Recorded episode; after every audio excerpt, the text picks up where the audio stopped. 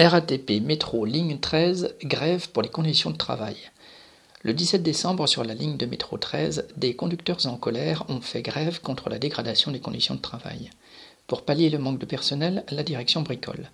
En semaine, le nombre de tours prévus n'est pas effectué à cause du manque d'effectifs. Dans le souci d'atteindre ses objectifs comptables, elle fait rattraper les tours manquants en ajoutant des trains supplémentaires le week-end. Cela a pour effet de diminuer le temps de battement, et les conducteurs doivent repartir sitôt arrivés. Cela s'ajoute à d'autres problèmes, vétusté des installations et du matériel roulant, pannes à répétition, retard. Face à tous ces problèmes et au mépris de la direction, quelques conducteurs ont écrit eux-mêmes un tract sans étiquette syndicale dénonçant cette politique et appelant à la grève.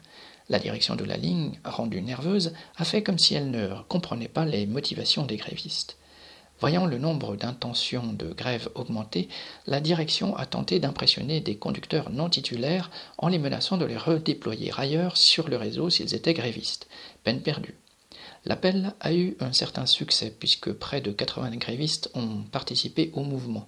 Certains ont débrayé pendant 59 minutes, d'autres une demi-journée et d'autres encore toute une journée. Cela a désorganisé le trafic et, à certains moments, il y a eu 9 minutes d'intervalle entre les rames. Sur une ligne bondée comme la 13, cela ne pardonne pas. Pour l'instant, la direction a fait dire à son encadrement qu'elle n'avait pas d'interlocuteur puisque le mouvement n'avait pas été appelé par un syndicat et qu'elle ne pouvait donc rien faire. Mais les grévistes ont marqué des points et parlent de recommencer le 24 décembre à plus nombreux. Correspondant lutte ouvrière.